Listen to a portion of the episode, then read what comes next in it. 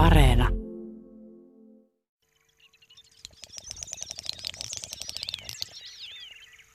Mitä ihmettä täällä tapahtuu? Kuvaajia on paljon ja kiikarin kuljettajia vieläkin enemmän. Keskellä Helsinkiä Kaisaniemessä yliopiston kasvitieteellisessä puutarhassa. Ensimmäinen vastaan tuli ja hymyilee, kun Hangon keksiä kertoo.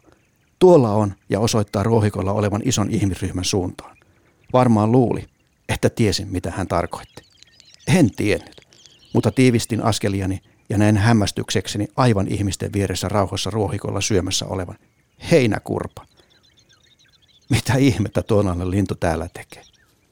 Ymmärsin heti, että tietenkin lintu oli syysmuutolla, kun oli kerran syyskuu. Mutta heinäkurppa. Miksi? Tuonhan pitäisi olla jollain kosteella niityllä eikä missään urbaanin hyvin hoidetun puutarhan keskellä pällisteltävänä. Liityin pällistelijöiden joukkoon. Lintu ei ollut moksiskaan sen ympärillä olevista ihmisistä ja räpsyvistä kameroista.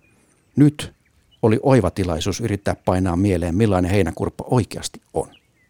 Ainakin se on isompi kuin sukulaisensa taivaanvuohi ja jopa paljon, tuplaten isompi kuin pieni serkkunsa jänkäkurppa. Lehtokurppaa hoikempi se sentään on. Keikistelevästä linnusta näkyy hyvin vatsa. Se oli poikkijuovainen. Sitten lintu venytti siipeään. Ilmeisesti joku kiusasi kainalossa, kun piti nokalla rapsuttaa.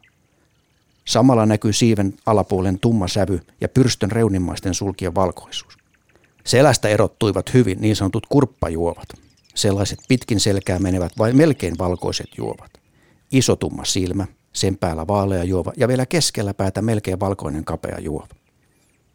Muuten lintu on mustia tai tummia sulkien kärkiä lukuun ottamatta, päältä punertavan ruske. Oikeasti aika kirjava, kun pääsee hyvin näkemään. Nokka oli tyvestä aika paksu. Ei ihan yhtä pitkä kuin taivaanvuohella, mutta kyllä tuollakin kelpaa matoja ja toukkia kaivella. Sen kuulemma pitäisi lentää vakaasti, mutta eipä tuo näyttänyt lentävän yhtään mihinkään. Ötököitä ja jonkun lieron ja jonkun toukan se ruohikolta sentään löysi. Jatkoin matkaani ja laitoin toivellistalle linnun näkemisen soitimella. Siihen menikin vuosia. Sitä ennen niitä löytyy säännöllisesti syysmuutolta kosteilta pelloilta ja niityiltä, kun vain jaksoi etsiä. Soitimen löytäminen olikin vaikea. Laji on meillä hyvin harvinainen ja siksi luokiteltu uhanalaiseksi.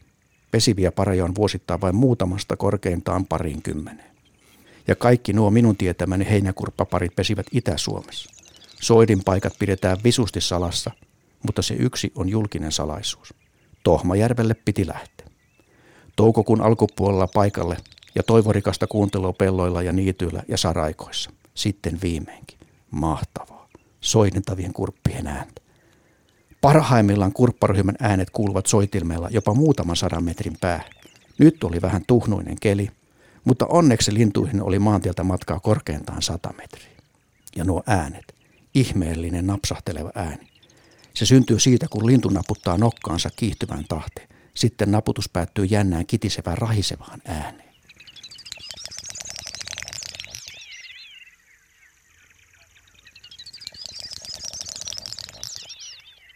Soitimeen liittyy myös kummallista hyppelyä. Nyt kolme lintua oli pienellä alueella märän pellon laidalla. Niitä oli hyvä tarkkailla.